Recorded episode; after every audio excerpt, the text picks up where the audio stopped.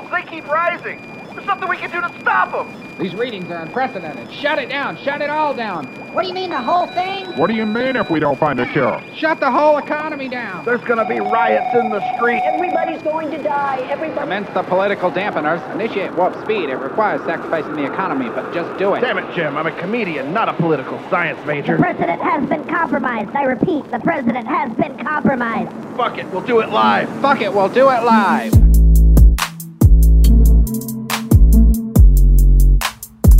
All right, hey guys, here we are in Chaos We Trust. Tanner and Ian here.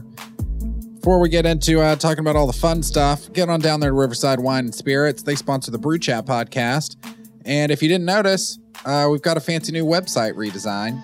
So all that's looking good there. Go check that out. Go check Riverside Wine and Spirits out right there on Manufacturers Road under Old. Is that how you actually pronounce that? I guess. I don't know. I mean, I never even saw a sign. I just always heard it called Ol' Jody. Yeah. So I thought it was Old Jody and not like Old Giotti, which is all one word. I guess it was someone's name. Yeah, I've always heard it as Old Jody, like O-L-E, J-O-D-D-Y. That Old Jody Bridge. Yeah, Old Jody. But anyway, yeah, it's right under Old Jody. You can pull off right there, you know, as you're leaving work from downtown, pull in there or whatever, or as you're heading to the interstate, whatever you want to do. And then get on down to Barley on November 14th. I'm going to be doing a photo show along with another photographer down there. So get on down there and check that out. Maybe buy some prints. Holiday season's coming up. And, you know, you can buy some of my prints there. Or you can go on down to Merchants on Main. And they've got a ton of other great gift ideas and options and records and furniture and shirts and hangover patches and what have you. And then next week on October 22nd, we're going to be doing a virtual Oktoberfest with the Houston Museum and going through some history of Oktoberfest, Steins, a bunch of fun stuff like that. That's going down at 7 p.m. You can get tickets at brewchat.com. And yeah, hope to see you there. But yeah, let's get into it here. So let's see. Yeah, let's get into it. Well, for one thing, shit is still kind of fucked, but yeah. I think it might be slowly unfucking. I mean, I think ultimately we're going to see a lot of bad shit happen no matter what, but I don't know. This was kind of a promising week as far as a lot of you know, the concerns we've been expressing through the past weeks. I think a lot of those are starting to kind of settle. This was a calm week. Yeah. You know, comparatively to the past few weeks. Yeah. Like there wasn't any big stories other than just the ridiculous competing, you know, town halls, and then the just people being dicks about stimulus. And that's really what I think that's the most ridiculous thing, because it's like a 90-10 split issue right now. If you like ask people, it's like most people are in favor of stimulus, and for anyone to be holding that up for any reason whatsoever, it's just so it's just so unfortunate that this time of need is happening right before an election, because everyone wants to use that as like leverage. And that shouldn't be the case. This should be a non-partisan political issue. We should help people. And everyone's like, no, but I want my name to be on the check, you know, or I don't want his name to be on the check, you know, just like. Do you think people are catching on to that? Cause I know me and you have been pretty on the up and up on that for a while now, that they're using that as political leverage. But do you think other, like just regular mainstream folk are starting to pick up, like whether you're Democrat or Republican, that their own party is playing that chess game? I'm hoping people are figuring that out, but I don't know. Yeah, my main news source is The Hill. I watch Rising pretty much every day, and I think that and then, you know, I watch a few other like independent people who are like kind of just YouTube talking head types who aren't really like, you know, professionals, but they're trying to like, I guess, be upstarts in a way. Both on the left and the right. I watch both of them. I tend to am getting more fed up with the ones on the right, because it's so obvious that they are playing a game there. But like, but yeah, that's, everyone seems to be pretty aware of it.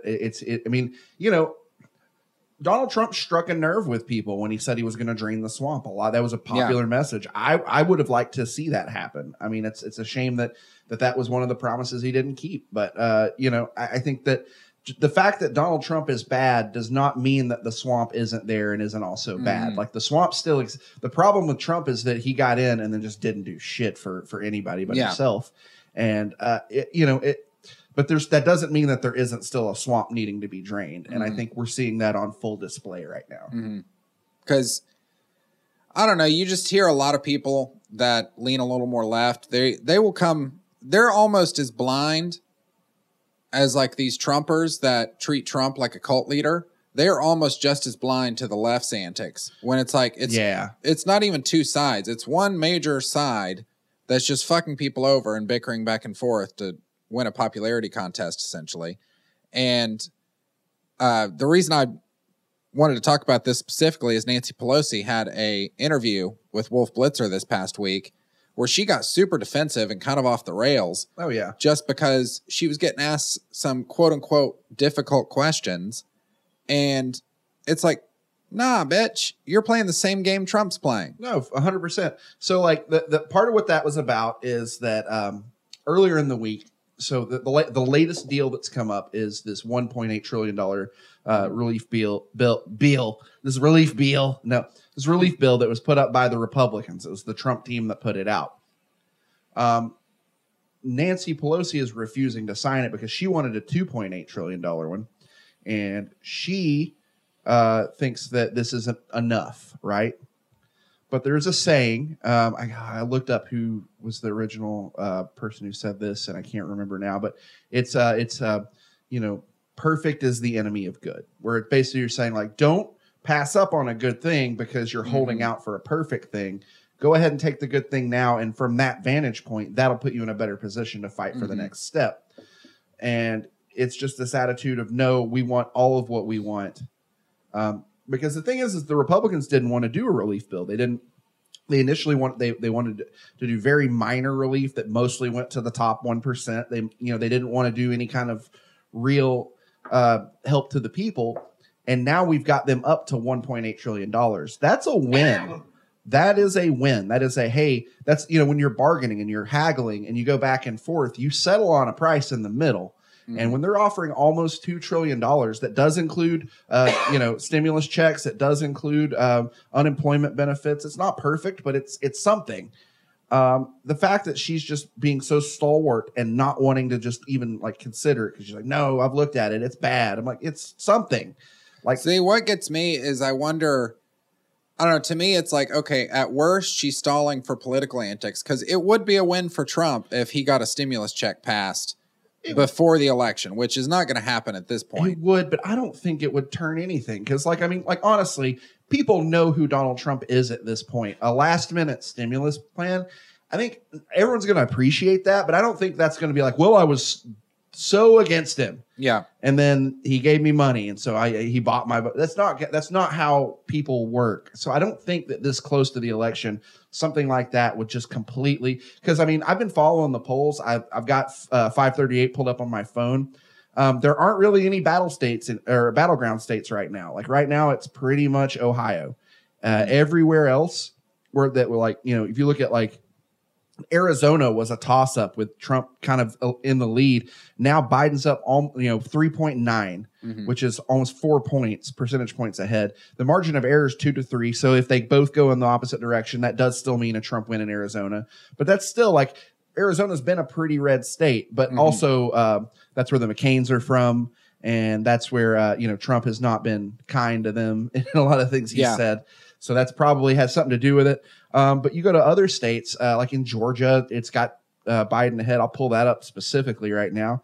Biden's up 1.3. It's Georgia. That's crazy to have Biden with any kind of lead. I assume Tennessee's red because we're always red, but how are we doing? I'll pull up Tennessee in that department now. I'm just curious how close it is. Oh, no, it's bad in Tennessee. It's Trump's up 13.7. So. Okay, yeah. But then, in other places, you see that kind of dramatic shift. Like, if you go to, where was I going to go next? Florida. So, Florida's been considered, the linchpin state for Trump. It's the one that he has to win or he doesn't have a path. And right now, Florida is sitting 3.9 Biden. And it was looking the other way, just about a week ago. It was pretty neck and neck, and now it's starting to spread out. I think especially as a lot of these a lot of states let people start counting absentee votes early, so we're going to have a lot of that come in. I'm trying to think of some more battleground states here. We've got North Carolina is Biden by 3.2. North Carolina, South Carolina is real bad Trump, but like, you know, I mean, the main one I've heard that the one that all the pundits keep saying is the real important one is Pennsylvania, and that's got Biden up 6.8. Yeah. So, you know, and everyone can say, well, okay, but like, you know, if you look at like the middle of October in 2016, Hillary was up overall by about 10 points, which is Biden's riding it at about 11. When I feel if the polls get it wrong again, the way they got it wrong with Hillary, like you pollsters can fuck right off. Yeah. Well, they factor in and a lot of stuff. They know they can't fuck it up again, I feel. I mean, there is a margin of error, and a lot of it does depend on, like, you know, if people change their vote last minute. But that, I mean, a lot of people have already voted, so that's not a possibility. And they voted at a time when the president was really in a critical mass kind of state. So that's, you know, you got to consider that. But like you have like the fact that Hillary was also like really, really poorly liked. Like her favorability was like negative 10 points. Biden's right now is +1. So it's not great, but it's 11 points higher than what Hillary was at this time. So, and then also, like, again, the margin of errors are way like he's winning by a lot bigger margins in a lot of states that he didn't win last time. And that was because a lot of people felt abandoned by the Obama administration. A lot of people who voted for Obama back in 2012 and didn't vote for him again, you know, didn't vote Democrat in 2016 are now probably going back to Democrat because they've realized that, okay, this was a weird experiment and it didn't work. And I think that's kind of the general vibe between like what I consider like the rational Trump voter that was out there, like the person who like isn't a complete like fanatic, doesn't have the t-shirts and the MAGA mask that they wear ironically, which that to me is hilarious. Looking at some of this like rally footage and seeing MAGA masks, I'm like, weren't you guys really against that like just a couple weeks ago? And now it's branded like that's man, if like coming from heavy metal and like the kind of the punk rock community, I'm not going to claim any kind of punk credibility because I'd be a poser for that. But I am more of a metalhead. But I've been around a lot of punks and punk you know shows and stuff like that. And just that to me, that concept of like this thing that we were like fundamentally against is now like you can buy it on our website with our branding on it. Yeah, is the most sellout corporate shill shit I've ever seen in my life. But, and probably made in China. Yeah. Oh yeah. No, undoubtedly. Undoubtedly. Well, now maybe not China, but definitely some country that's I don't know. I mean, but who knows? It probably was China. Do you think Biden? I was thinking about this earlier today. Do you think we would be in the position we're at with Biden leading in the polls and it looking real solid for Biden where we're at right now? Do you think we would be in that position, or Biden would be in that position, if COVID were not a thing? It's hard to say. I mean, I mean, part of me thinks so, but I think COVID was just such an opportunity for Trump to really step up. It was his 9/11, you know, like Bush was ridiculed and then 9/11 happened and overnight he was revered. Dude, Bush nailed it on 9/11, like going down to ground zero and like speaking with firefighters and doing all that shit. Yeah. I never liked him and I still don't like him, but I you know, I think that like, he did something to win the people over from 9/11. Trump took this opportunity of this big national tragedy, this big, huge emergency. He minimized it. He lied about it. He's been caught lying about it. He has ridiculed people for taking it seriously. He still is real dodgy on it. Now he's like claiming that he takes it more. Oh, we always took it serious. No, shut up, dude.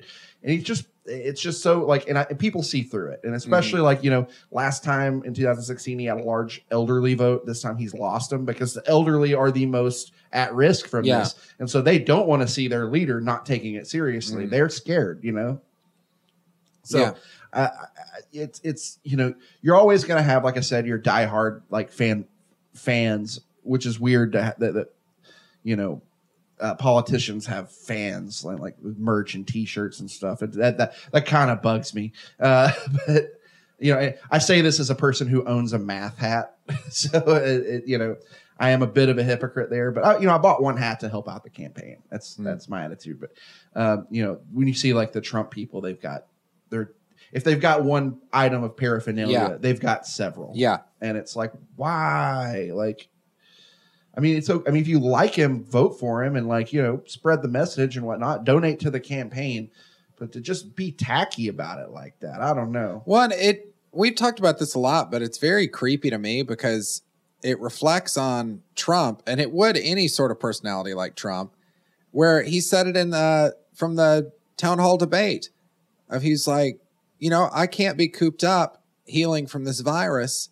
There are people that want to see me and touch me and talk to me, and I have to be there. And it's like, well, you first of all shouldn't be doing any of those things right, like, with any of those people, especially after just getting over coronavirus. Like, he's right that he can't just be cooped up in a room, but also he doesn't have to do all these rallies. Like, that's, that's the thing. He's been doing rallies the whole time. Yeah. Because he's more interested in being a rock star than a president. Mm-hmm. And it's like, he likes, that's his concert. That's his event. That's, hey, I'm the star of the show tonight. Mm-hmm. And it's his excuse, and I'll be the first to admit it. As a performer, applause is the best drug out there on the, like, on the market. I mean, if I had like a guaranteed source of applause every night, I wouldn't drink or smoke weed or anything. I will say that, like, drinking loosens me up, makes it easier to get applause. So that there's kind of a weird situation there, but it's actually like, I mean, I'm telling you, like, if you've ever been on a stage and landed a joke or played a song and then seen the crowd just pop off because of it, there's nothing like that in the world. And so I can imagine Trump's tiny little dick gets fucking hard as a little peanut every time, like, because that's why he keeps doing it. He's like, this is great, I love it, they love me, these people, or we love the poorly educated. I still can't get over that. I know that's like 4 years old, but that still to me is like. To me, like, shit bounces off of him, man. Like, nobody's talking about grabbing by the pussy anymore. Oh yeah, like, well, I mean, what if someone's like, we love the poorly educated, and then like build a coalition of that. Like, yeah, it'd be like saying like, I fucking love fat, disgusting people, and then like overweight people were like suddenly like, yeah, he said he loves us. I was like, but he called you disgusting. It's like, it's this weird disconnect I don't get, but I don't know. It's going to turn into me just going sighing a bunch. But yeah, I think. Well, that's one of those things that slipped through the cracks, because if you are talking with somebody that is one of these diehard Trump people, they're not informed. They're incredibly misinformed. And if you tell them, you're like, well, what do you think about him saying he loves the poorly educated? Oh, he didn't say that. Yeah. It's like, no, he did. I can pull it. No, that's the liberal news media. Like, you can fake any sort of video these days. Yeah, that's, which isn't wrong to think that, because it's like, as technology progresses, sure, that's a whole other podcast. But like with deep fake videos. Yeah. And I don't know. It's just completely misguided. It's like, well, he's going to drain the swamp. Or fake news, blah, blah. It's like, yeah, there is fake news. You're just pointing in the wrong direction. Like, what you're pointing at is not fake news. Like, the president getting called on something and him just not liking the question or whatever, instead of answering it, just calling it fake news. Yeah. And then it get deflected. It's like, that's not fake news. And there's a whole subsect of people, these quote-unquote poorly educated, and they don't even see it. They just take anything that he says, and he's like, no, it's fake news, or that's the liberal media. And those are the QAnon people. Like, that's the that's like the it's weird that it's like, I'm poorly educated, but I've done my research, aka I clicked one link that told me a thing. Yeah. It's like, no. Like, to me, it's weird that we have like such this, it's hard to describe. Like, it's almost this like proud ignorance. Like, it's like almost like, well, I know what it is. I'm not like, I don't claim to be like, a scholar or anything, but I've read a psychology book and it taught me a lot about like, internal biases and things like confirmation bias and the backfire effect. Those are two things I love to go back to because you see them happening all the time. And it's the confirmation bias is your brain. It's apparently inherited. It's an old, it's an evolutionary trait that we've taken. It's an old survival mechanism because, when things were more tense and we did live out in the wilderness, we had to go with our gut instinct or we were going to die. But it's this idea that like when you're presented with information that you already think is probably true, you soak it in like a sponge and you immediately accept it as validation and you don't need to fact check it because you've already thought of that yourself. And you're like, you know what? Someone else thinks that there's probably something to it. And then the backfire effect is when that, when information is presented to you, part of confirmation bias is also is that when contradictory information is presented, I've caught myself doing this a bunch.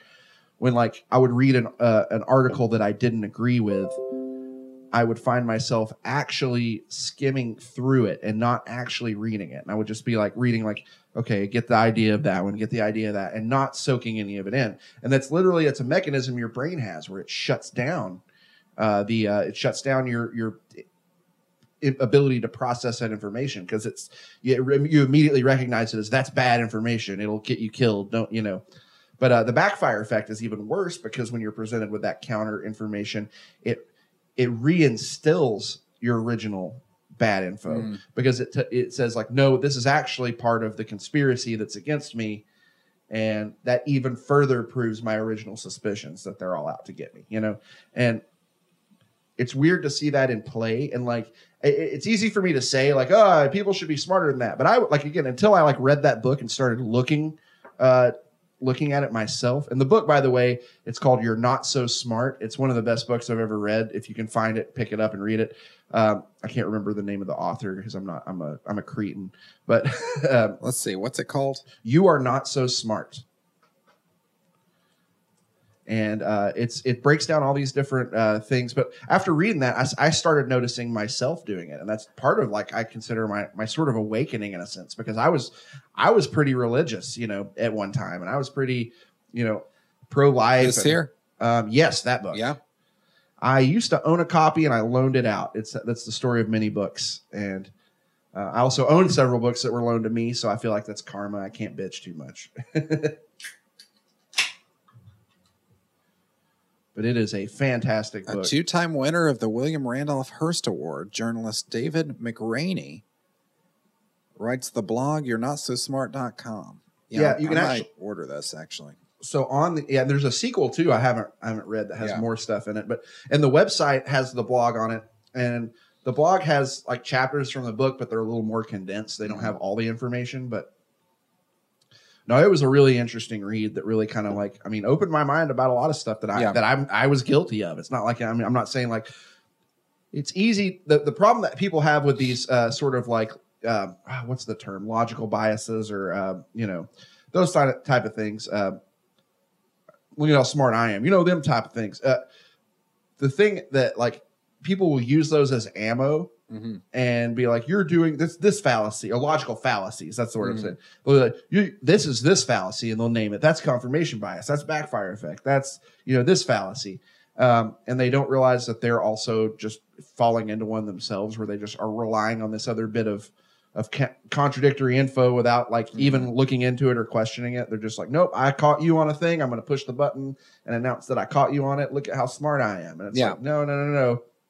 The point is that everyone needs to do due diligence and have an open mind. Yeah. No, and something that opened in a similar way that you were talking, but not psychology, is I've got a degree in communications, and part of the shit we had to do was communication theory. It wasn't just like making fun videos and shit. And I didn't really enjoy the class at the time. I was like too young to appreciate it, but the knowledge still stuck. So like years on, it started clicking in. Like once I started paying attention to news more and stuff after college, and just, it wasn't so much about the way people communicate with each other, but how an individual perceives communication.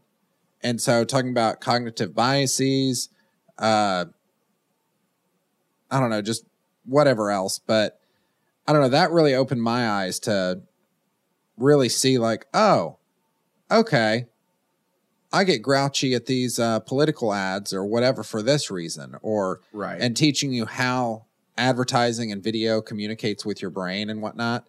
And so that opened my mind. Oh yeah, about a bunch of shit. Well, one of the best examples I can give of that is my mother hates the Sonic ads, the fast food chain, the Sonic ads of the two guys that sit in the car. Yeah, fuck those commercials. And she hates them, but she talks about how much she hates them often, which means that she's thinking about Sonic often, which is probably part of their strategy. It's probably like, these guys are a little grating. Let's use them because it's gonna set people off, but it's gonna make people go, yeah, I fucking hate those guys, but it is like 8 o'clock and I want a milkshake. Fuck, I want some time, you know? Yeah. Well, back to what you said about these QAnon guys. And it's like, so there are a bunch of guys that have basically gotten online and had their conspiracy theories confirmed, like every bit of wrong information, and it's just gone down a rabbit hole of poor information that happens to link together in coincidental ways. They're not wrong to think that there's, you know, some inner conspiracy or whatever going on in Washington. Right. There are, I doubt it's some devil-worshipping pedophile cult. Yeah, I think I talked about this last week, right? It's more what you talked about, like the Illuminati. And it's just like business guys making backroom deals. Yeah, and like, I'll scratch your back, you scratch mine. Dudes who are in frats together in college now help each other out. That's not a new thing, and that's not exclusive to the very rich, but it happens there too. That's what the Illuminati is. Like, so it's like, these QAnon guys, they aren't wrong to think about, like, that there is collusion and things like that in Washington. They're also not wrong to think that there's pedophile networks. That has been proven with Epstein. Yeah. But where they are wrong is they just combine all of this information, this separate information, in varying ways that link up via conspiracy theories or, like, weird conjecture and things like that. And so, I don't know, I guess what I'm wondering is, like, at the end of the day, like, sure, you can do research and stuff, and that's no different than what we do to talk about shit on here. But what really is the difference between, like, me and you and a couple of those guys? Because, like, we both try to get facts, you know, but it's like, I'm sure they have the intention of doing that too, but something has clicked in their brain where they're like, no, the system would put this bullshit out here, you know? I think I have a lot of room to speak on this because I was a former Alex Jones guy. I used to buy into a lot of that stuff. And I do think that probably some of the stuff he talks about is legitimate. I also think that a broken clock is still right twice a day. Yeah. So I don't like lean on that too much. But as a person who, like, at one time was, like, watching a lot of his content, is, you know, kind of like YouTube was around, but it wasn't reliable, like, in that sort of sense. So I actually had a friend who bought a tape of his 9/11 Road to Tyranny movie. And that's kind of and again, to talk about confirmation bias, he was in the military. I was like, hey man, cause he was in during 9/11 and then had some back issues and didn't get to serve after, but came back. And so after he came back, I was like, hey, I haven't talked to you since before, you know, this crazy huge event happened. You know, at this time I was a young guy. I was fresh out of high school, and I was, I noticed the shift, man, remember how, like, Bush was a fucking moron like 2 weeks ago, and now he's like our great hero. Kind of seems like he benefited a lot from this situation. Oh, what if he was behind it? And then I mentioned this to my buddy who was in the Marines, and he goes, well, let me show you this video. And immediately it confirmed these ideas that I held that weren't based on anything, just a hunch. And this guy's like, listen, here's the truth behind it, you know. And it made me go, oh shit. So I started watching a bunch of his stuff. I think his coverage of, and he does cover it in that same video, the Road to Tyranny. Don't give him money. If you can find a way to watch it for free, do that. So I'm not saying don't give Alex Jones your money. But his coverage of Oklahoma City, I think, is pretty. He brings up some pretty interesting stuff. The 9/11 stuff, I mean, I do think there's probably more to that than what we, the public, were led to believe.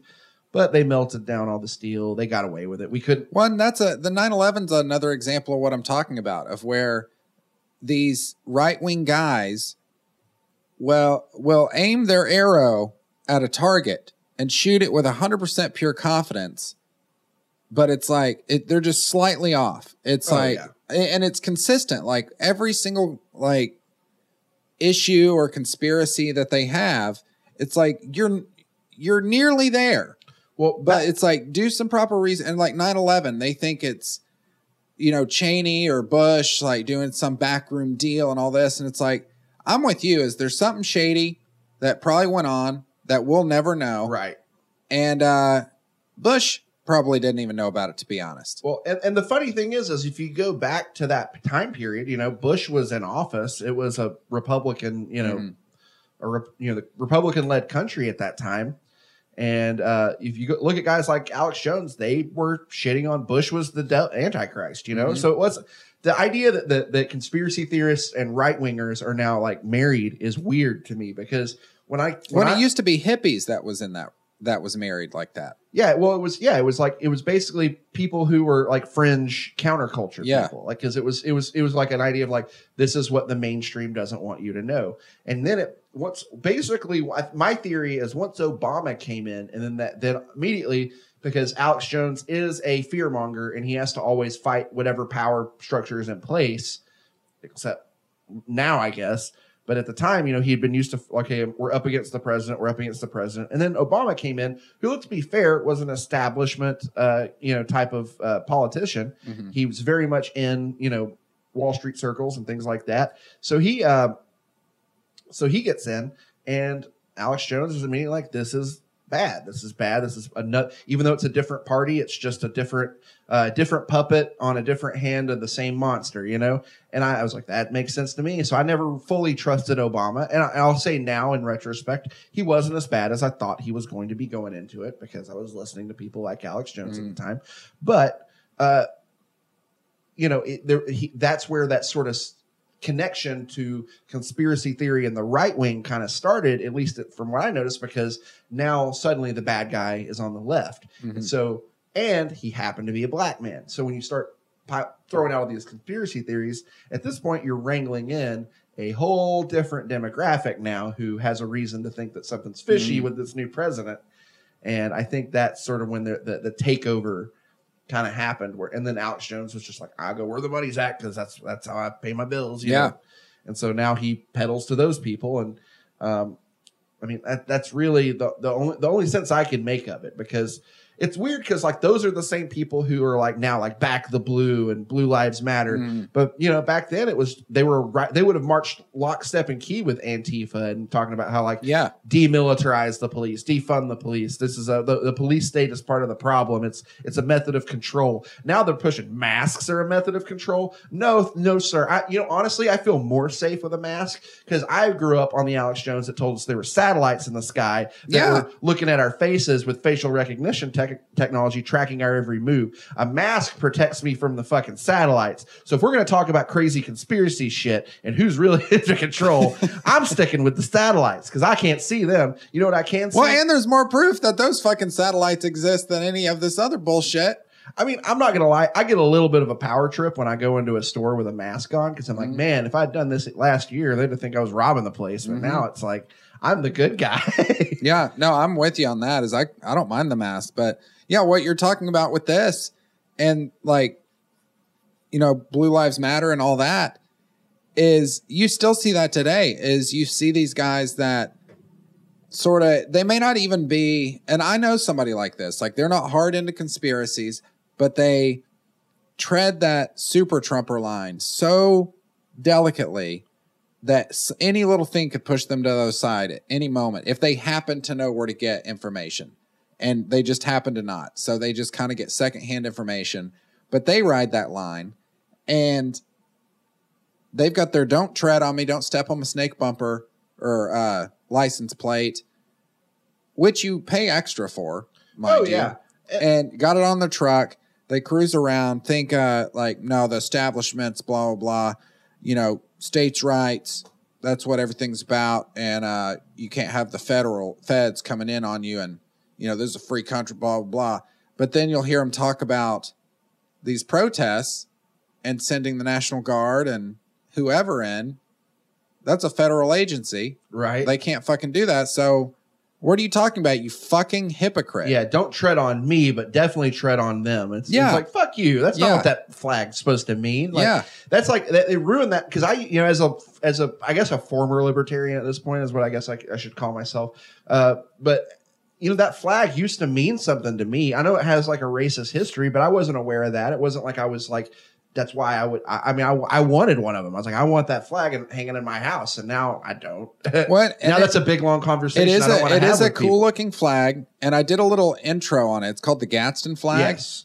And as far as I know, it doesn't have a terribly racist history outside of just like, I remember seeing something on Facebook, but it may have been some like, you know, super activist lefty person. Yeah, I think it's mainly only racist as of recently, but yeah, it comes from I can't remember all the details, but Benjamin Franklin had a hand in designing it. Yeah. And it was for the colonial navy. Right. Yeah, it was basically to fight tyranny. Right. Yeah.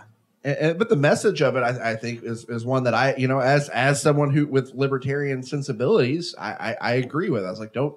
You know, like I agree, you know, and I'm growing more left by the day to where I do see like the bigger picture. And I think that like we do kind of all need to chip in a degree, you know, to because, you know, and kind of last time I know, I don't know if you cut it out or not, that big rant I went on about fascism, but I mean, no, I think I left most of it. Yeah, I mean, well, I mean, it's, and I'm not advocating for fascism, but I think that like that's part of one of the appealing aspects of that message, and that kind of ties in with the socialist sensibilities too, because you're saying the state, we need to build up the state because you as an individual are not strong, but the state is strong. And like I interpreted that a little differently than how fascists do, because the fascists also say, also fuck everyone who's not part of our group. We need to actually crush them. That's part of the part I don't really like. And to make sure that we're strong enough to crush them, we're going to actually put very strict limits on how you're allowed to live your life as a member of this state. That's also where I differ from fascists. But I do think that there's something to be said about a sense of community. If you want to give the fascists one thing, they understand community. I don't know. No, but I think that.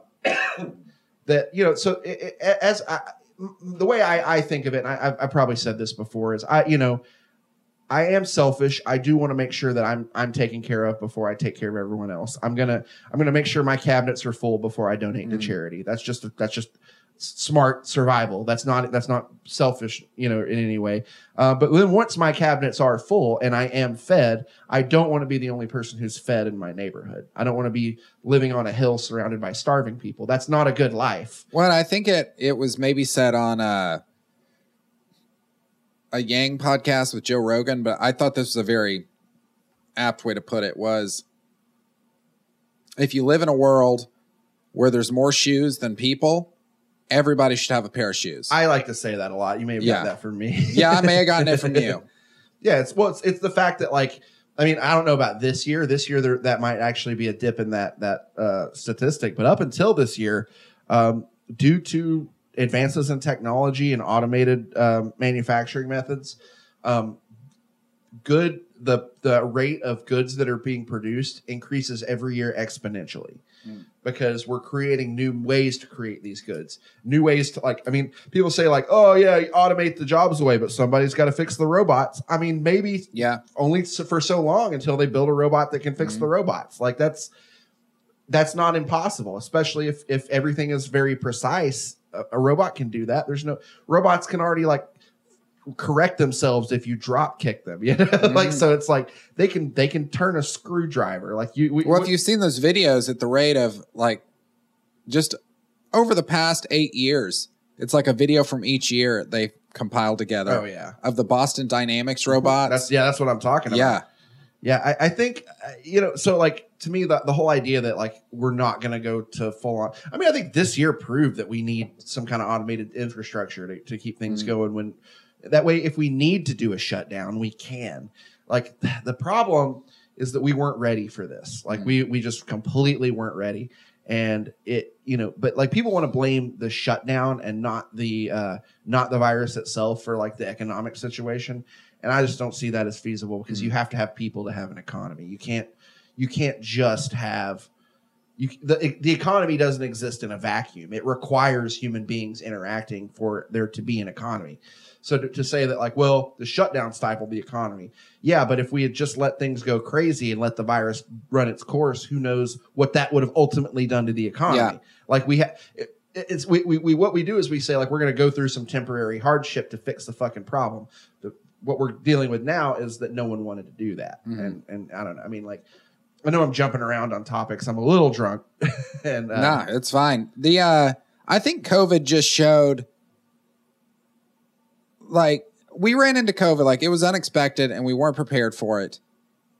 And I think it just highlighted, and it's really shown people, like, oh, that wouldn't have been a problem. That's why people want universal medical care. Yeah. That wouldn't be a problem. When you get into an issue of where people are getting laid off, but then their health insurance is tied to their job, but they're getting laid off because there's a virus that they're going to need that health insurance for.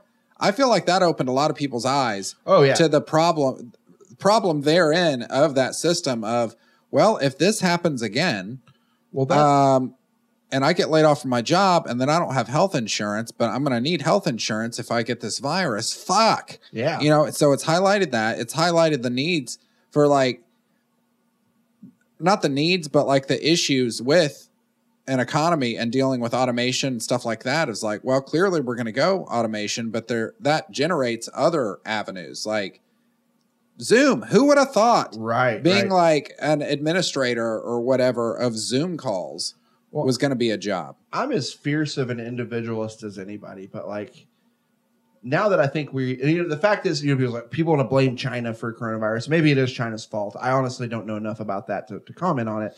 But what that highlights is the fact that we no longer are isolated. It's a global community now. Like, the internet has really opened things up, but, like, we've always had people come and go, and our trade has always occurred.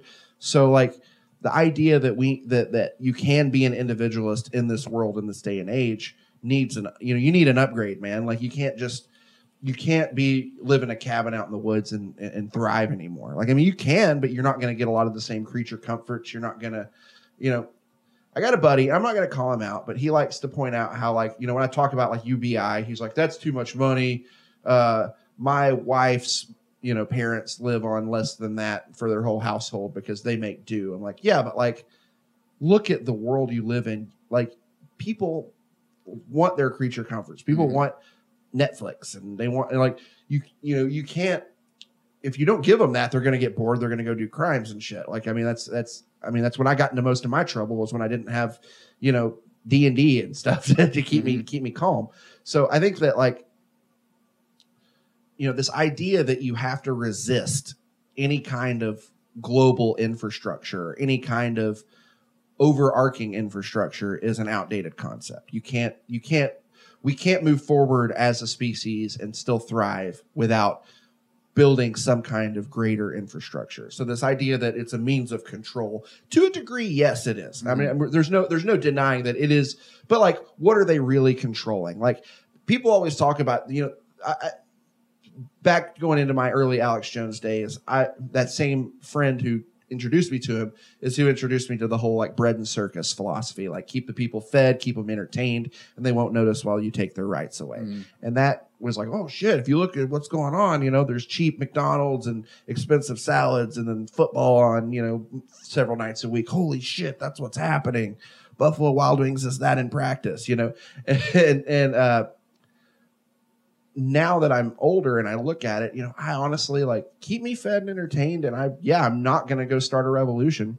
Yeah, that's true. No, I'd never heard that before. But now that you mention it, like, I enjoy a nice Big Mac now and again, just as much as the next guy. But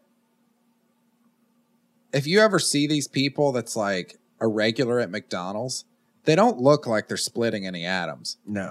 No, it's like, well, I mean, I think that, like, I mean, it goes to, like, to a degree, like, you are what you put into your body. Mm. I'm slurring my speech a lot because I drink, it's just a thing. But also, like, if you eat junk food all the time, then you're not providing your body with the right nutrients. Mm. So things like your brain is not going to work at the capacity that it normally could.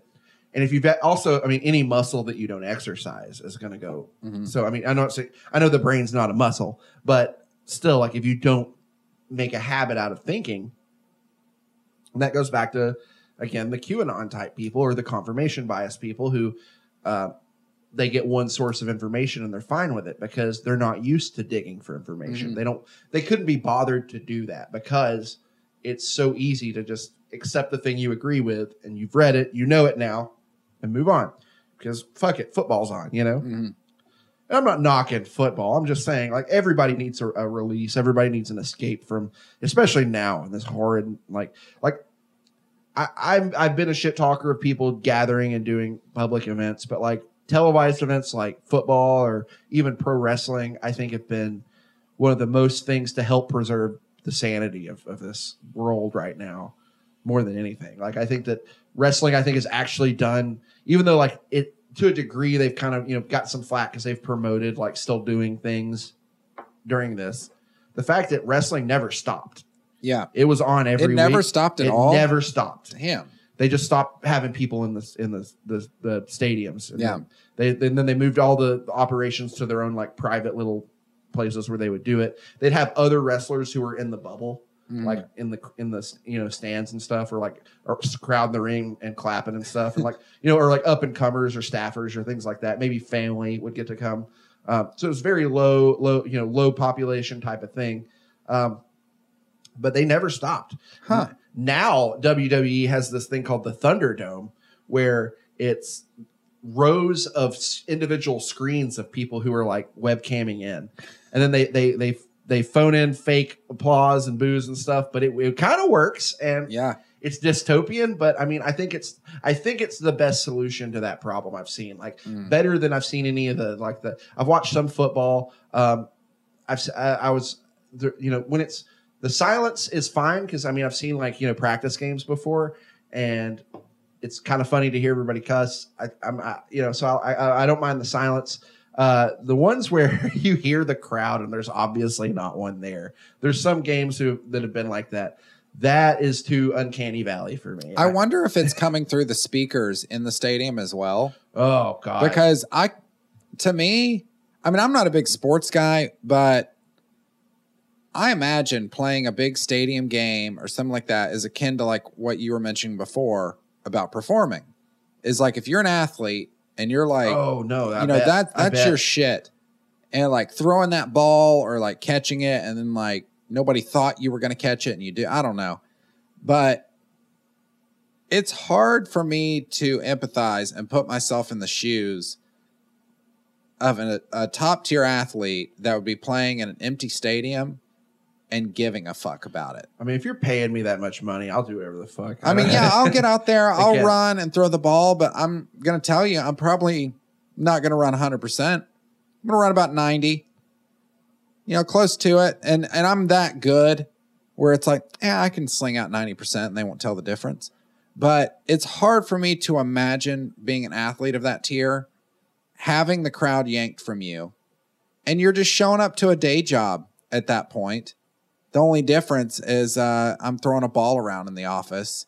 Yeah. And it's like, it's no different than a scrimmage match. Well, I think part of the motivation is still financial because they are still trying to win because if the more win, the more big plays they get, the more they get paid. So I always thought there was like a bonus system. I know there was like in baseball where I have no idea about any of that. Where if like for every touchdown you get extra on your check. Mm-hmm. There may be something like that. I may be wrong. I'm not a sports guy. I am a party guy. And whenever my friends watch sports, they throw parties. So I go over and eat their snacks and drink their beer and root for the team they're rooting for because that you know makes everything happy. But I have no loyalties. My vote can be bought as far as sports go, but yeah, but it's just the fact that it's still going. I actually do think is a good thing for people. Like I think it gives people a release, yeah, that they otherwise wouldn't have. Because like I mean, Zoom comedy it doesn't work. I've watched it. It you know I don't want to say God bless, but like you know bless the people who tried. I wasn't one of those people because I'm smart. I know. Yeah. I watched Brian try it, and it was it's what you think it would be. It's like you're doing it mostly for just the other comics who are on the show, mm-hmm. and then a few of their friends, but like you're not getting applause back. You're just speaking into your webcam. You're just running through your jokes, and your timing is off, and it's awkward and weird. I mean, I hope that by now, and I haven't watched any lately, but I hope that by now, like, people have adapted and starting to use the format a little better and go like, okay, so working off of crowd, like hype that is normal for stand up isn't going to apply here. So maybe we can do something else to make, because I mean, like, if you watch YouTube, there's funny people on YouTube, mm-hmm. It's not impossible to be funny in that scenario, but it's just a new skill set you have to learn. But I've gone way off course. Yeah, let's speaking of wrestling and sports now, let's talk about these town hall debates. That was so in lieu of in-person debates, which Trump declined because he didn't want to risk having a mute button on a virtual situation. He declined it. So both candidates held separate town hall style debates at the same time on separate channels. Well, to be fair, it was Biden first who said, well, if we're not going to debate, I'm going to do a town hall. Mm. And then Trump was like, well, who's going to do a town hall? Yeah. I'm going to do a town hall. And so like Biden, scheduled his first, and then Trump is when let's do it at the same time. So it became a ratings battle. Guess who won? Who won? Biden won. Yeah. Not by much, but by about 1 million viewers. Yeah. Which doesn't seem like, it seems like, oh, that's a lot. And it is a lot. But it was also like, he had like 14 million and Trump had like 13 million. Mm-hmm. So it's like the million isn't like a big deal really, because they had up close to the same amount. But well, to be honest, a town hall debate's not telling you much. The questions are screened before people ask. And then on top of that, like, I don't know, I feel like Biden, he was softballed questions pretty hard. Like he wasn't asked anything that was like super difficult of him. And then Trump overall, like he got jumped. Yeah, he was kind of assaulted in a back alley. Like, who's that lady, Savannah? I don't know. I didn't watch that one because I didn't want to give them the ratings. So I've watched some of the highlights, but like it seemed like it was something that like it was hard to get good coverage on it. I couldn't like without going to like a major channel. Which I don't really like to do because I'm starting to get like, just because I guess of all the left wing stuff I'm watching now, like MSNBC clips are coming up in my YouTube feed a lot now. So I click on those, but it's like now that's only feeding the algorithm more. So like I watch this dude named Kyle Kalinske and this other dude named David Pakman, and they're just guys who do YouTube news on their own. I guess they might have some journalistic integrity. I don't know, or in credentials. I mean, and I don't know really what their past is. They've both been on Rogan. That's as much as I know, and they're very left wing, like to the point where it's like where they're. I mean, it's like they're doing videos on news stories just to complain about the same thing everybody else is talking about. I kind of don't like it, but I kind of watch it anyway because sometimes like, oh, I haven't heard anyone talk about this yet, so let's at least get a take on it. Yeah. Well, the same way we would, get on here and rant about Game of Thrones after the episode go on. I mean, I'm not pretending like I'm any better. That's essentially we're doing the same thing, but at least we're bouncing off of each other. It'd be one thing if like I was just set up in my bedroom, like here's the news tonight. Trump's a dick again. Turns out, I don't know that would be entertaining. But you've got that on the right too with guys like Tim Pool. He's one of the guys I used to follow. I had to stop because man, it's so incessant. He's a twerpy dude anyway.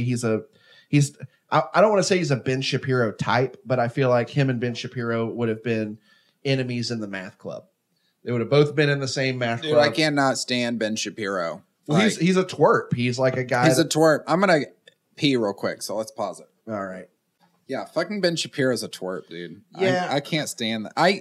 For a brief moment when I first discovered that guy, I didn't mind him, and I was like, okay, this is... he's making some points. He is a very intelligent person. But the more I dug into him and learned about him and experienced some of his content, I was like, man, this guy is just a twerp. Like, my favorite thing about Ben Shapiro is that he's very intelligent. He is a very smart. No one can take that away from the guy. But he's also religious, which is going to bias his take on data. He's only going to accept a certain set of data, and he's not going to accept another set. The other thing is he tries to be a legit, like his website is doing pretty well. It's like the Daily Wire, I think. And, it looks slick and professional. It looks like a real news kind of YouTube site thing.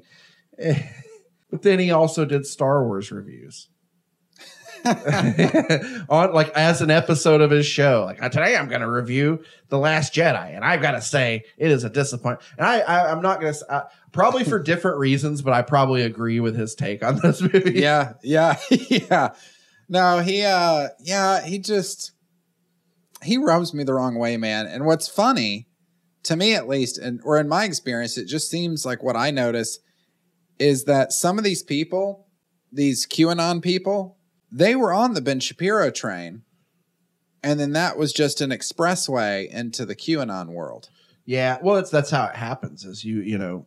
It's called red pilling. It's like, that's the kind of the analogy. The reason why they make the analogy, it's the Matrix where, you saw the world one way and then you took the red pill and you could never go back, that kind of thing, except that it's just, I don't want to use that word. I was going to say a bad R word and I'm not going to say it, but it's very not okay. It's a very not okay way to, interpret data. You have to actually do here's my thing. And again, I've said this before, you can be an idiot and that's fine. You can ignore the news and live your life the way you want to live your life. And I'm not going to complain about that, but don't do that. And then try to be outspoken and I care about the issue, because you don't care about the issues because you don't read. If you would read and you would look at stuff and examine all points of view and all the, that's the main thing. It's it's not hard if you just look at everything, but if you only look at some of the stuff, you're going to get a really warped perspective. Mm-hmm. And that's the problem, is that the people who only look at some of the stuff are screaming real loud and making a bad name for some people, some of the things that they're right about. Like QAnon is really against, pedophilia. And like Trump said, I'm against pedophilia. No one's going to come out and say, I think we should actually let some of the pedophilia slide. No one's going to say that. Even if you are a pedophile, you're going to be fuck the pedophiles, right? So I think that but then the fact that you have the messenger being this fucking QAnon, who's also saying that it's a democratic sex cult of lizard vampire people, whatever the fuck they're saying, it makes that seem like, well, am I on the side of the pedophile? So you have to just realize that man, shut the fuck up, QAnon. You don't matter. You're never going to matter. Well, I mean, the fact that we have a president that retweets them kind of matters, but... What's the real downside of QAnon? Because, and I'm only asking this to be devil's advocate here, because the way I see it is if they... Okay, so, they look at President Trump as a messianic sort of figure. That's a little disturbing. Pro, they're anti-pedophiles, which I'm pretty anti-pedophile myself. Let them spin their wheels and hate on pedophiles. Who gives a shit if it's because they think it's because demons are stealing souls or whatever? Here's my take, and this is also kind of my take on Antifa and any of the, non-organized, organized groups out there running around with a title. And it's that because I agree with Antifa on a lot of things. Where they're the fact that they want to go out and fight the fascists. Hey, please, by all means, go fight the fascists. But because you fought the fascists or because QAnon fought the pedophiles doesn't mean that you get to pick the next leader. Mm. I think that's where we have to draw the line. Yeah. Just because you did this cool thing is great. Doesn't mean you get to pick the next leader. Yeah. Because that's what we call that's how dictatorships happen. Every dictator is a people's person. He's I'm fighting for the people, and then he becomes a dictator. And it's psych.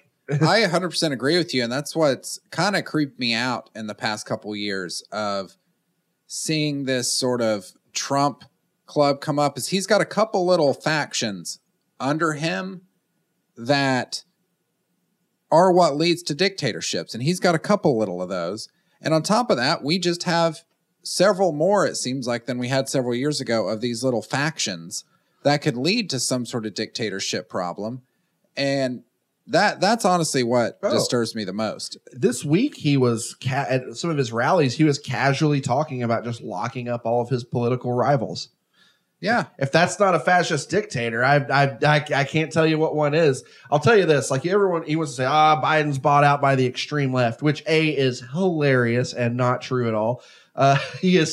The extreme left is not happy about Biden. Mm-hmm. They a lot of them aren't voting for him. Some of them are because they're smart and they go, okay, we got to do this. But a lot of them are like, no. And so the idea that he's coddling the extreme left is silly. He's just a Democrat. He's just on the left kind of, as far people argue that too. They say actually he's more right because of the look. He's on the American left. Let's just call it that. Let's just say the American left. And when I say the left, I live in America. I'm talking about American politics. I mean that. So let's before anybody gets at me in the comments, I understand where the line is. I can't remember what it's called. There's like a somebody's name line where they're like, no, this scale where actually, if you look at the whole world, even our left is pretty right, which is valid, but I'm just talking about our politics. So I'm just going to get that out there. Biden is on the left. That does not mean he is an extreme left. Like, but that's the narrative that's getting pushed now. But the fact that Trump is saying jail, he's talking about jailing the governor that those terrorist dudes tried to, assassinate. And then he's saying, jail them all, jail the Bidens. Jail. He's like, what are you doing? I hope more people are wising up to that. I worry about the people who are left over after he loses. Mm-hmm. I think we've discussed that before. I think that's kind of going to be an ugly situation we're going to have to deal with. And it's not going to be a nice way we deal with it. What scares me about that is those people. So let's say Trump loses, all these rampant sort of the people that would put together a plot to kidnap a governor, right? Those sorts of people, it's just going to drive those people underground, I feel. Underground long enough for another Trump-style president to come along. I mean, the genie's out of that bag. Yeah. I saw somebody on the kind of more of the libertarian-leaning folk on Twitter say that, if Biden wins, then the next election will be Trump ×2. And I'm like, you're probably not wrong, but is that still, does that mean we should just let Trump win? What do you think is going to happen if Trump wins? Yeah. So it's better that we just have Trump from now on. No, fuck that. That's such a horrible reason to not vote for fucking against Trump. And I'm not going to say for Biden. I'm going to say against Trump. Cause let's be honest. That's what I'm doing. Mm-hmm. I don't like Biden either. I'm not pretending like I do. I think he'll be a nice breath of fresh air. But I don't like him. He's not my first pick by any stretch of the imagination. So, the idea that it's going to be worse under him somehow. No, it's not. Or the end result will be worse. You could say that, but that's, 4 years away. I'm not going to say 8 because I don't think Biden's going to be a president for 8 years. But maybe because if Trump's in for 4 and then we get another president that's in for 4, maybe this will start a new trend where presidents are only in for 4 and then we switch them out frequently.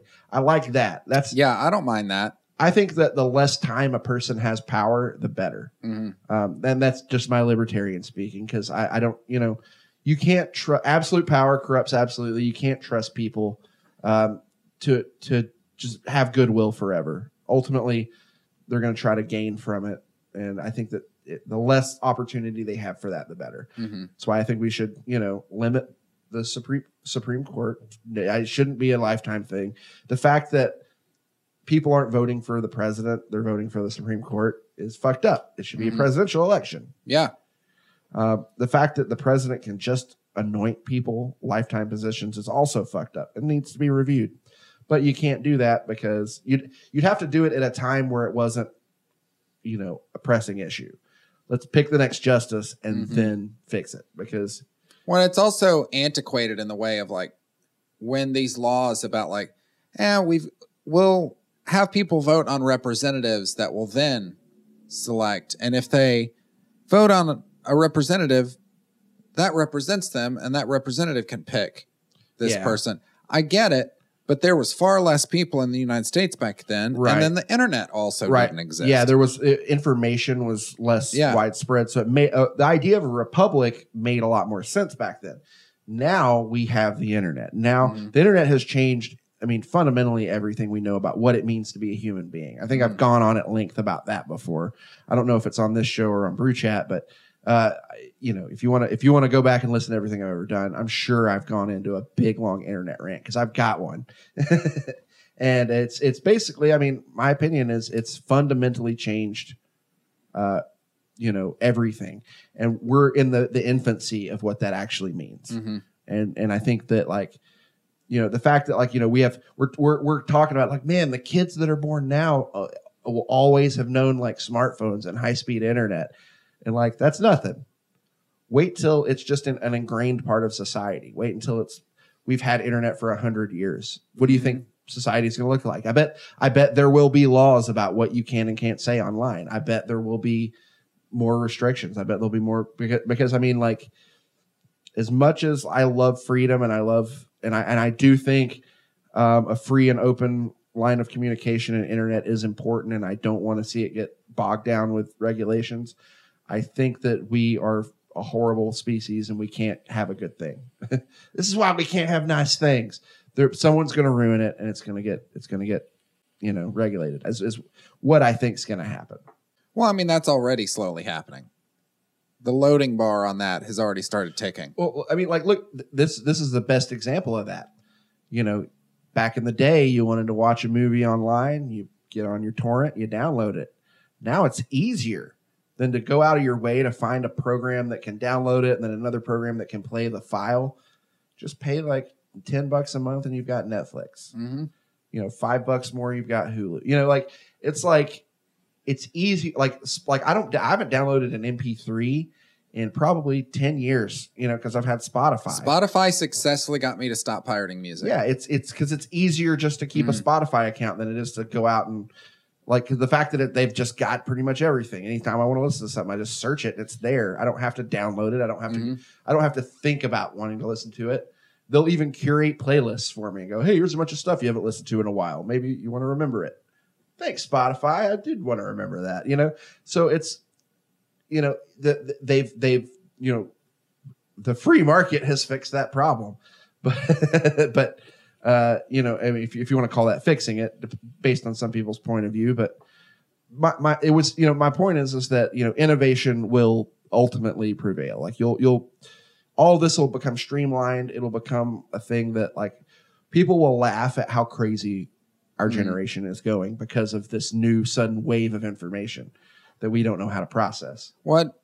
Actually, I didn't plan on talking about this, but since you bring it up, what do you think about like Silicon Valley?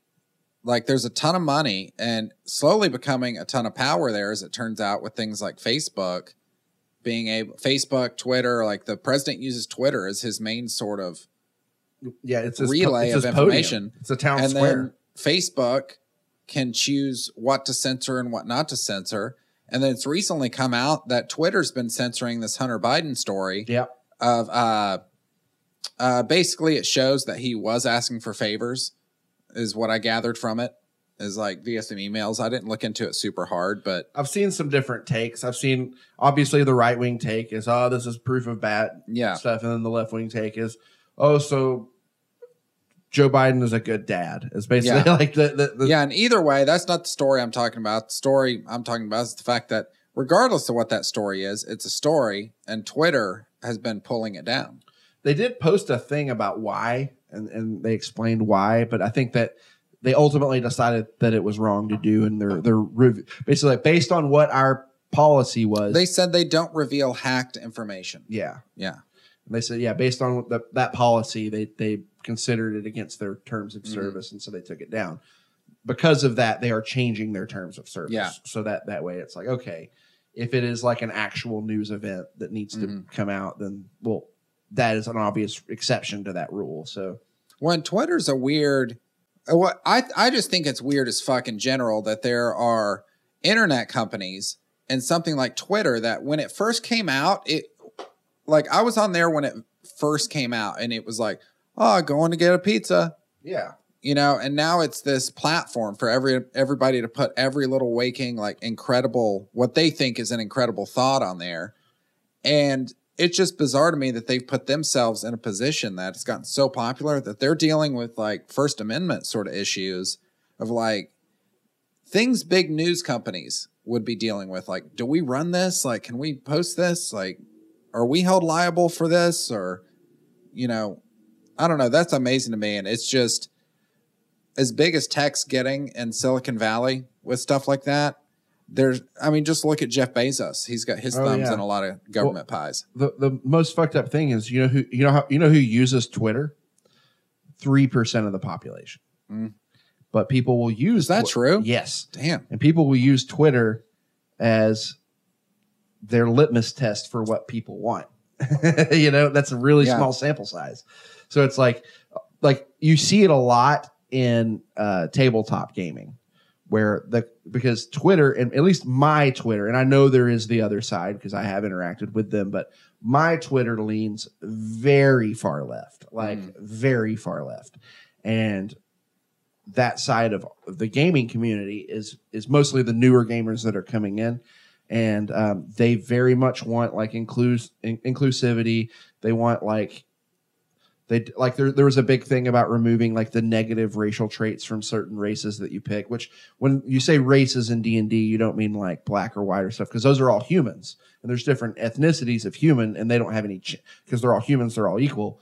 But if you're like an orc, you've got different stats, and like if you're a gnome, you've got different. So they've gone and like some of them have negative bumps to some. Like if you pick an orc, you're gonna have a -2 to your intelligence because you think of a brutish orc. Well, people are saying that's actually reflective of orcs were originally made that way as a stereotype of certain ethnicities, and so that's actually insensitive. And so why can't there be a smart orc? Sure, most orcs might be less intelligent, but the one that the person is playing as a character is going to be the hero exception to this. Why can't they be smart?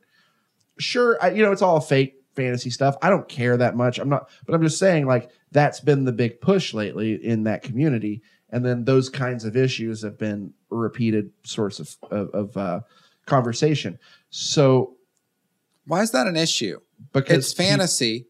If you want to have a smart orc, have a smart orc. But most people, like, there's always a backlash. People always wonder why the backlash is. It's because most people didn't see a problem and don't care. Mm. But a small subset of people on Twitter, again, a fraction of less than 3% of the population. Yeah. So because not all of Twitter cares about D&D. Yeah. So a fraction of people made a big fuss on one social networking platform, and because they want to be smart, they want to seem as forward, they look at that as their litmus test and change their whole company structure to match that. And I'm not saying that that's a bad thing. I'm not saying that, like, hey, let's get rid of the racial insensitivity that, you know, came about due to some kind of backwards thinking when this was developed. Sure, that's fine, but you're doing it based off of the whims of a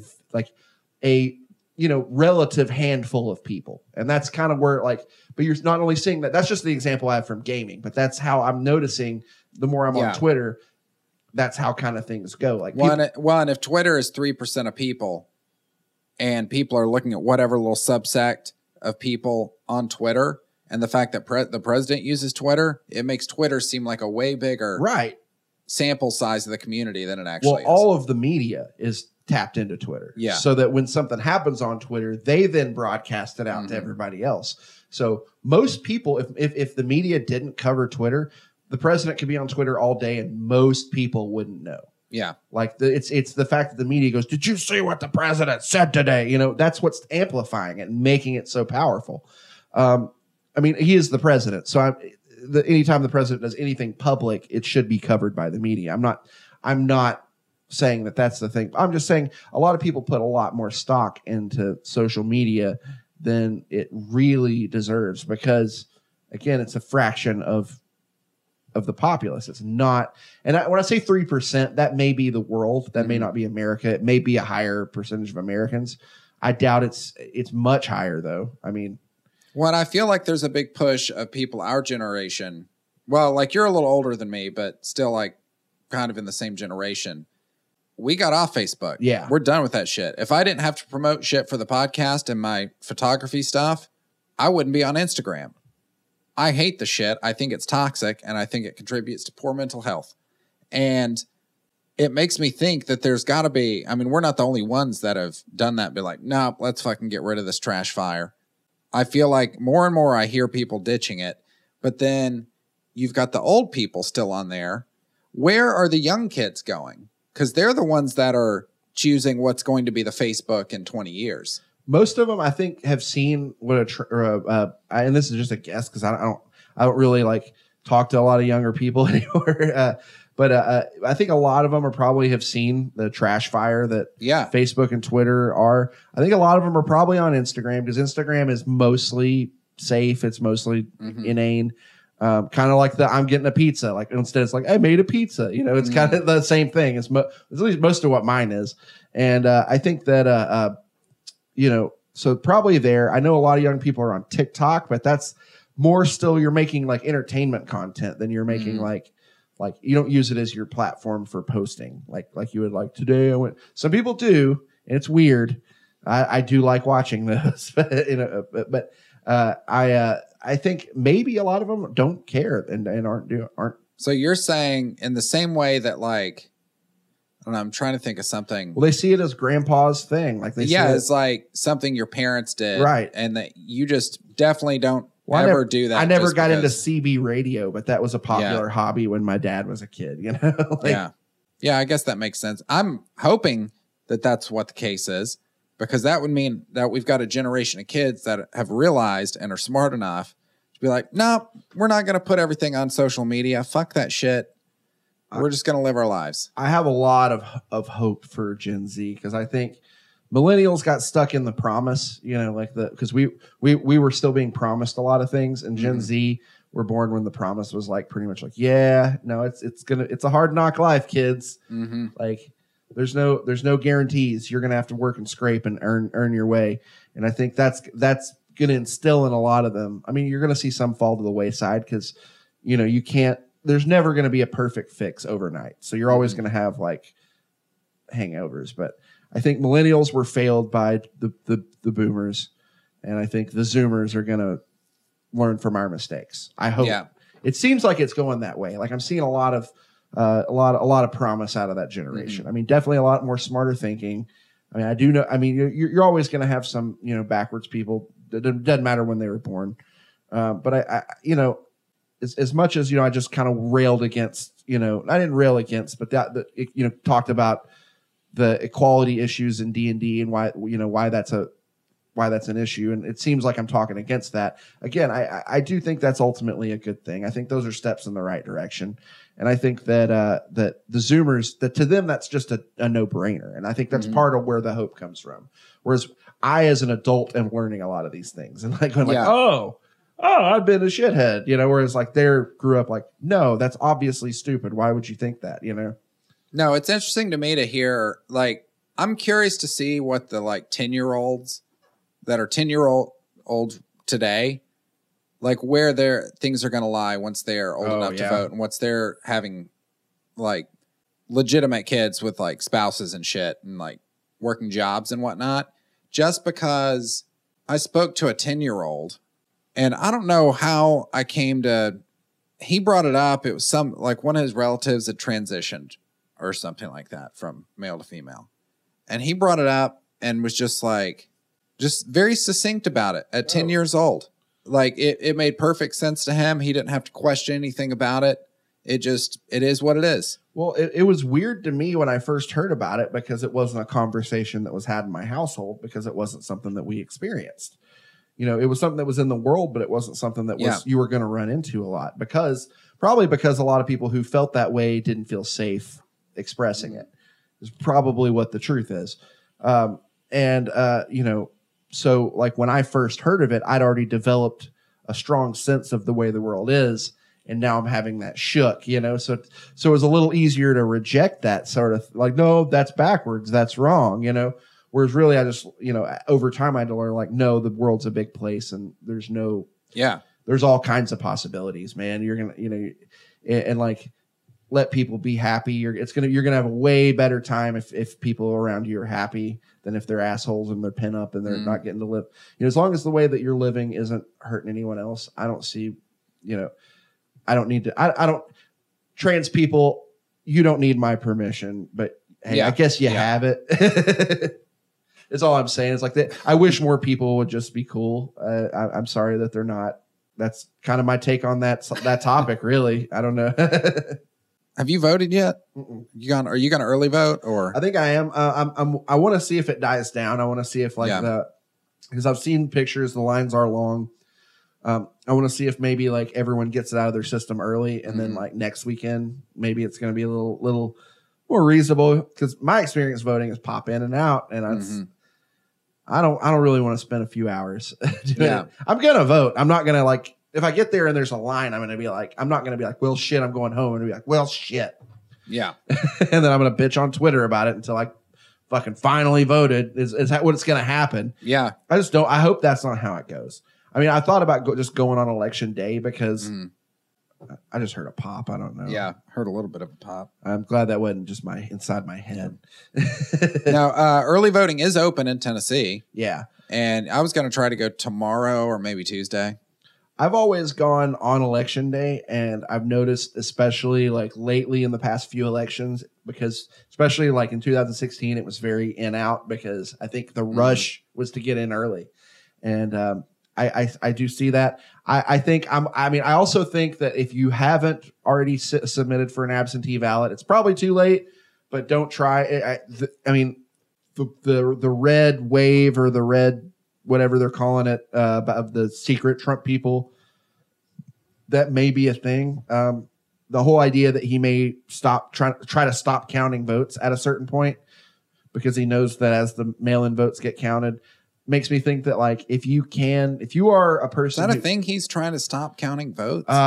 He has been very, very foggy about what will happen if he loses the election, because he thinks that it should be counted all that day, that we should know who the president is that day. And of course he says that because it's more likely that Democrats are voting in by mail, but he's doing everything he can to cast doubt on the process. Yep. And that's scary. It's real scary. That's why I'm going to go vote in person, and I'm going to wear a mask, and I'm going to stay I'm going to like.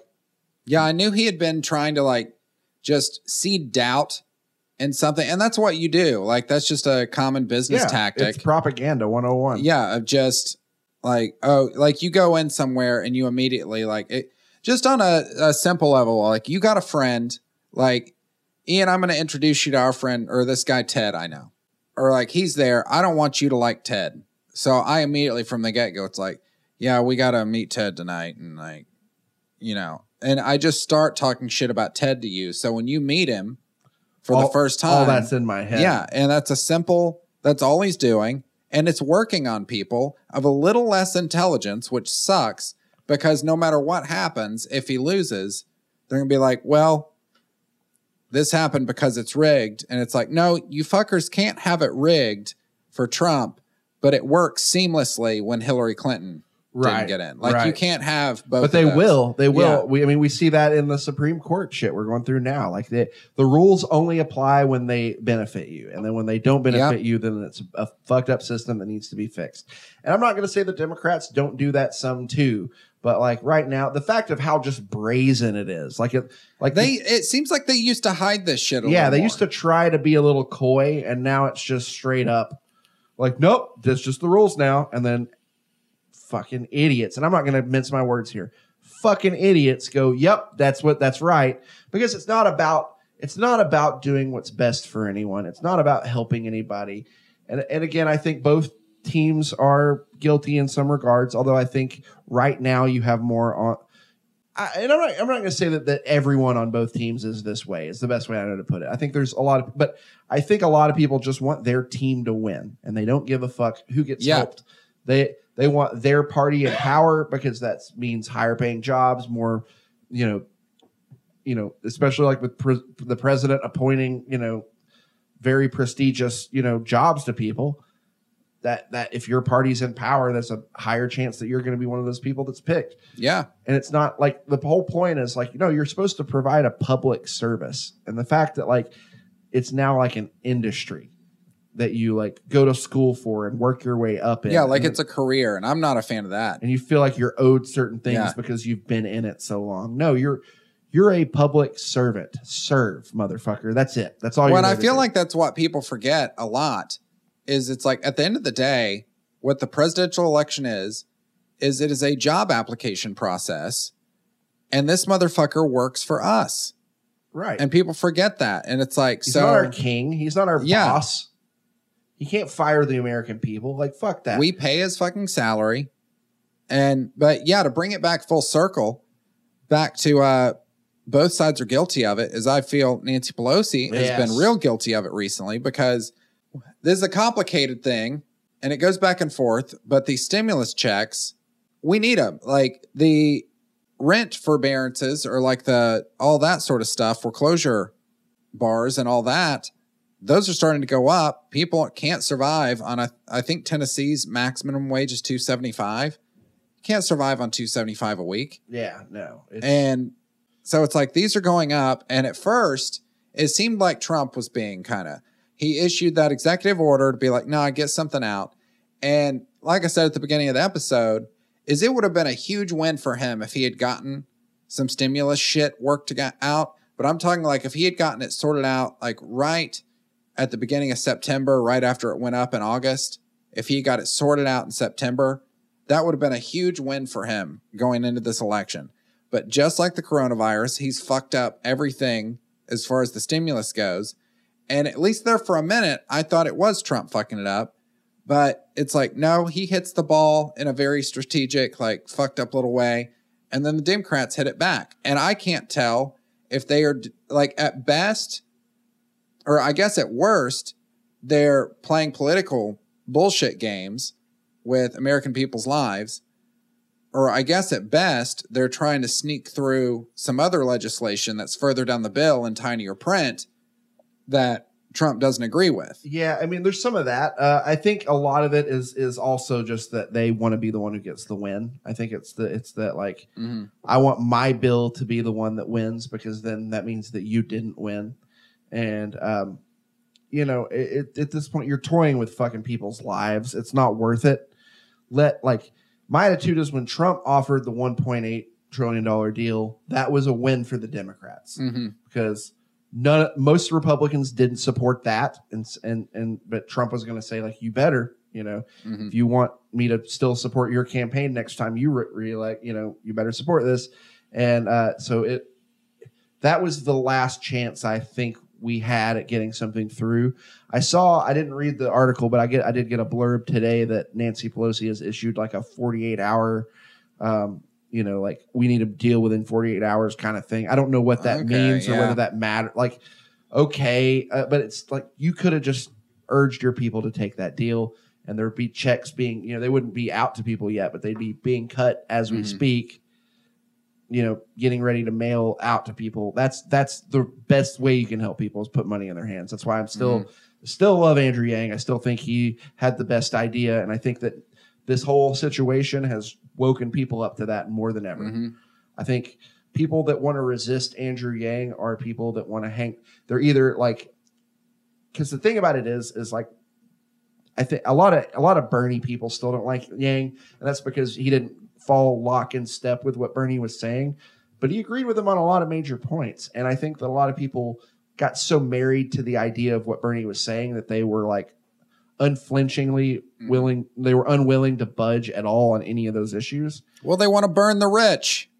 You know, you've got, I mean, to me, I know incrementalism is a dirty word, but you've got to do things incrementally. And Andrew Yang's ideas were pretty extreme, in my opinion. And I think that they weren't, even though they didn't match up with Bernie, I think he had a lot of the same spirit. He is a man, as a guy who like constantly gives praise to Bernie and gives Bernie a lot of respect. I think that like people that try to dog Andrew Yang get it wrong. But I think that the idea is that even if it wasn't the full 1,200, if they had done a recurring stimulus instead of just a one-time payment, I think Trump would be sitting in a hole because that would be his name. Every month, someone would get a reminder that Trump set this thing because his name was on the check. So it's like it'd be every month. Here's something from me to you. And like I think that he would have a lot more support. We'd be seeing a different thing. Like even if it wasn't 12, even if it was like $500, but you were getting that was 500 you were getting every month. Like imagine that. Until this thing was over, you know, Bernie was out there saying, you know, $2,000 until this is over. Which, hey, give that to me. I'll take it. I'm not going to turn it down. But I don't think it would take that. I think it would take less than that because based on what we've gotten so far and the fact that these fucking assholes still want to bicker about it and just so that they don't. Nancy Pelosi doesn't want Trump to get this one last win, but I don't think that would matter 2 weeks out from the election. Yeah. I think Trump could even fast track it. He could go like, I'm going to sign this. We're going to get checks out to people. We're going to restore unemployment. We're going to do all these things. And we're going to do it like tomorrow. You're going to get like all of this. Like we're going to make sure that all this shit gets out by the end of this week. That's great. He's still going to be in the same position he's in because a lot of people have already voted and people have experienced the man for 4 years. They know what they're getting with him. You know, in 2016, who knows? He was a wild card. Yeah.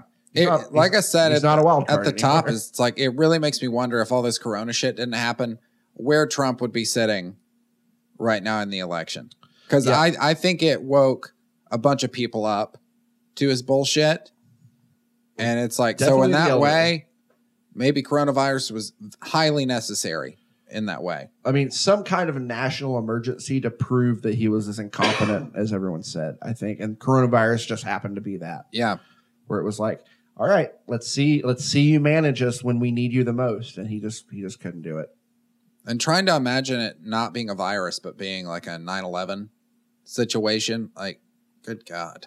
Well, I mean, it's definitely going to be one of those things that's talked about for years and years to come. Imagine like, okay, so like think about this. And I was thinking about this earlier.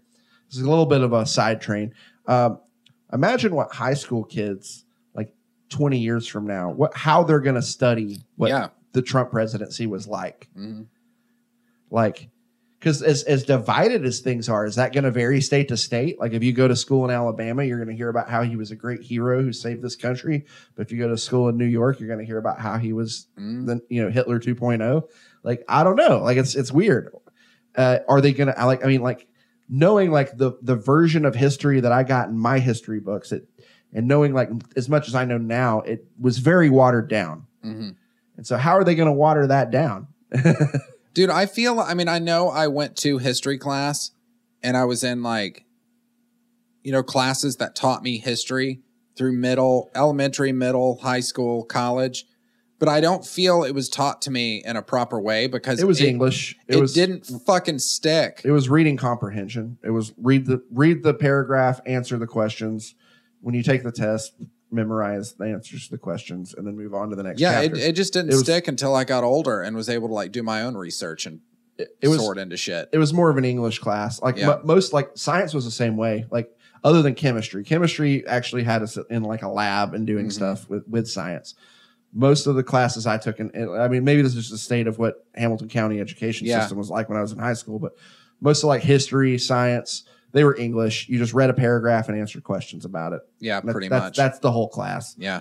So all it is reading comprehension, which is training your English skills. It's not it's not drilling history unless you really give a shit and you're like, oh, this is fascinating, and then you're going to soak it in because of the confirmation bias. But to bring that back around full circle. Yeah. Well, on that note, I'm going to wrap us up, man. Yeah, that sounds good. Yeah. Well, like I said at the top of the episode, get on down to Riverside Wine and Spirits right there on Manufacturers Road. And then my photo show is on November 14th, I believe at like 7:00 down at Barley Tap Room right there on MLK. And then you can also find my work at Merchants on Main over there on Main Street across from Pax Brew Room. And then I'm doing a virtual Oktoberfest next week with the Houston Museum on October 22nd at 7 p.m. And this has been episode 7 of In Chaos We Trust. We'll see you guys next time.